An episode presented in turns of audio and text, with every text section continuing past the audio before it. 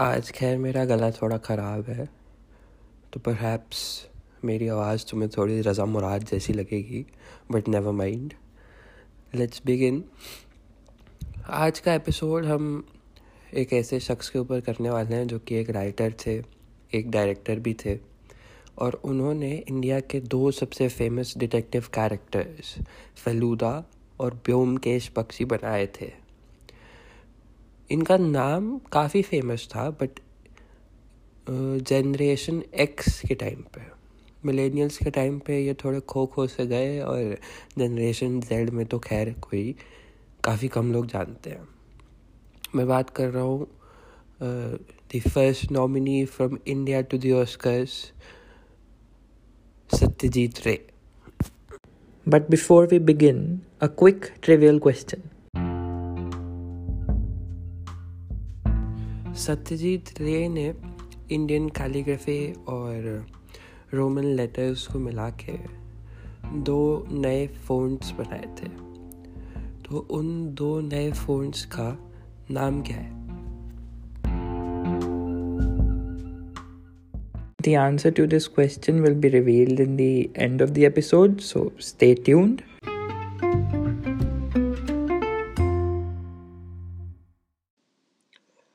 सत्यजीत रे के बारे में बात करेंगे हम। तो उनकी अर्ली लाइफ के बारे में हम बहुत ज़्यादा बात नहीं करेंगे, क्योंकि वो ऑब्वियसली बहुत बोरिंग होता है एंड किसी को अगर बहुत ज़्यादा इंटरेस्ट होगा तो वो जाके विकीपीडिया पे देख सकता है। हम सिर्फ़ काफ़ी जो इंटरेस्टिंग चीज़ें थी उनकी लाइफ में, जो टर्निंग पॉइंट्स थे उनकी लाइफ में, उसके बारे में बात करेंगे। और कैसे लोगों का इंटरेस्ट वापस से सत्यजीत रे के काम की तरफ़ जगाया जा सकता है उसकी वो कोशिश करेंगे वो हमारा मेन मोटिव होगा। तो सत्यजीत रे सेकेंड मई 1921 को उनका जन्म हुआ था। एंड uh, मतलब ऑब्वियसली नाम से ही पता चल रहा है बंगाली थे। और uh, उनके एक एंसेस्टर थे श्री राम सुंदर देव। तो उनके फॉर्चून में उन वो लोग मतलब वेस्ट बंगाल जो कि आज का प्रेजेंट है वेस्ट बंगाल है, वहाँ आए थे मतलब बिफोर इंडिपेंडेंस काफ़ी टाइम पहले बंगाल दो पार्ट्स में था वेस्ट बंगाल और ईस्ट बंगाल ईस्ट बंगाल आज का बांग्लादेश है। तो एक तरीके से इनके ओरिजिन्स जो हैं, वो बांग्लादेश में ट्रेस होती है। तो ये बांग्लादेश के थे।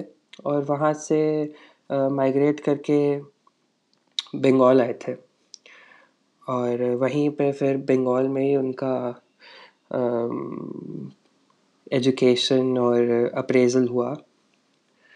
उसके बाद इनकी करियर जब स्टार्ट हुई थी तो एक काफ़ी इंटरेस्टिंग किस्सा है कि सत्यजीत रे पहले सिर्फ़ कमर्शियल आर्टिस्ट थे।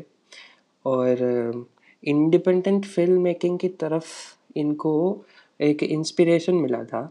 गए थे वो कहीं बाहर तो वहाँ पे वो एक French film maker Jean Renoir से मिले और विक्टोरिया दे सिका की एक फ़िल्म देखी थी उन्होंने बाइसिकल थीव्स तो उसको देख के उनको काफ़ी इंस्पिरेशन मिली और वहाँ से फिर उन्होंने अपने खुद के इंडिपेंडेंट फ़िल्म मेकिंग करियर की शुरुआत की थी।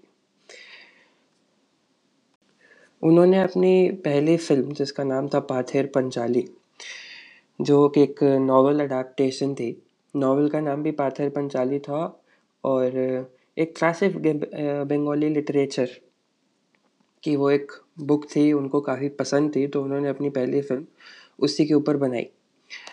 अब जब वो अपनी पहली फ़िल्म बना रहे थे तो उनके जो भी आर्टिस्ट थे मतलब apart from actors and actresses जो कि बाकी क्रू होता है सिनेमा का assistant directors camera man spot boys makeup artist जितने भी लोग थे वो सारे रूकीज थे एमेचर्स एंड uh, मतलब पूरा का पूरा क्रू ही एमेचर्स का था.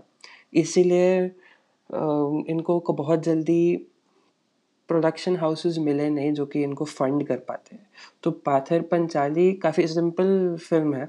बट उसको बनाने में इन्हें करीब ढाई साल लग गए थे, जो कि बहुत ही ज़्यादा लॉन्ग पीरियड था।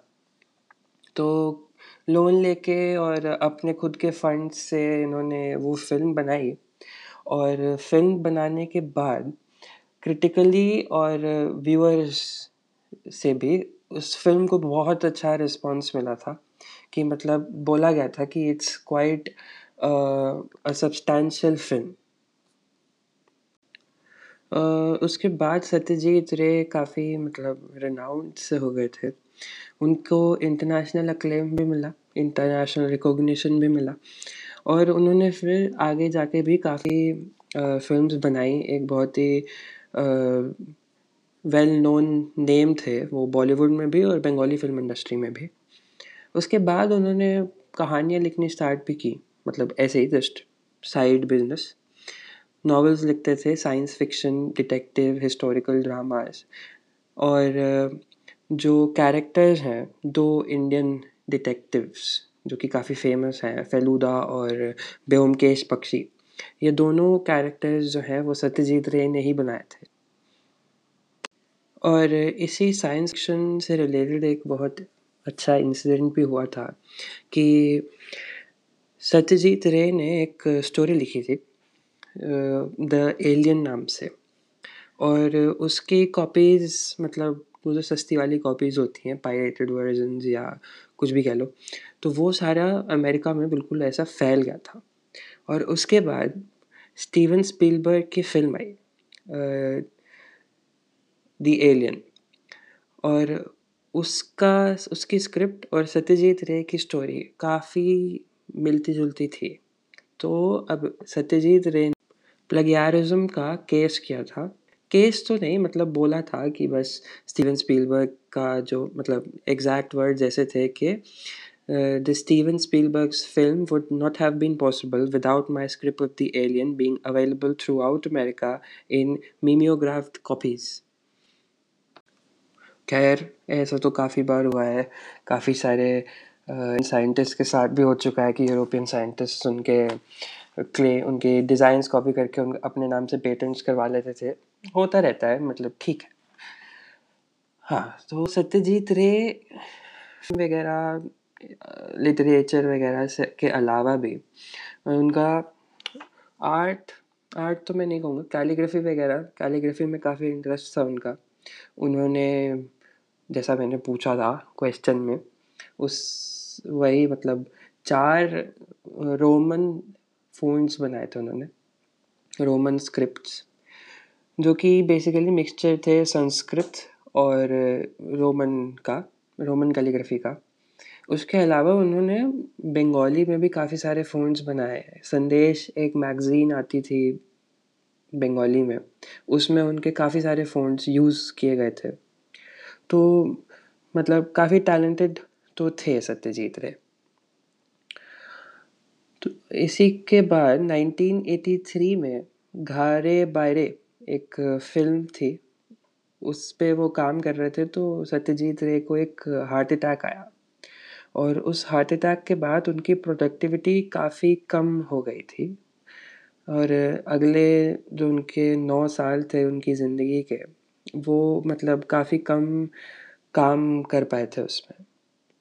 घरे बायरे एक नॉवल का अडेप्टशन थी। तो 1984 में उसे सत्यजीत रे के बेटे ने ख़त्म किया। और, ये एक तरीके से सत्यजीत रे की लास्ट मूवी थी। उसके बाद Oscars Academy of Motion Picture Arts and Sciences वहाँ पे सत्यजीत रे को एक ऑनररी एकेडमी अवार्ड दिया गया था। और रे पहले ऐसे इंडियन थे जिन्हें ऑस्कर अवार्ड मिला था। और इसके बाद ट्वेंटी थर्ड अप्रैल 1992 को उनका उनकी डेथ हो गई। सो so गाइस आज के एपिसोड के लिए इतना ही। आ, अब मैं आपको जो क्वेश्चन मैंने पूछा था उसका आंसर बता देता हूँ।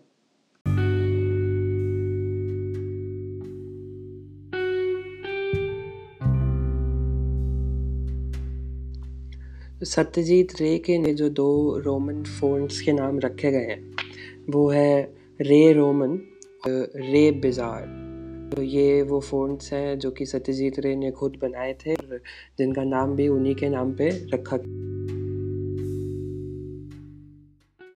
thank you for listening guys अगर आपको ये पॉडकास्ट पसंद आया हो तो इसे शेयर करें और फॉलो करें।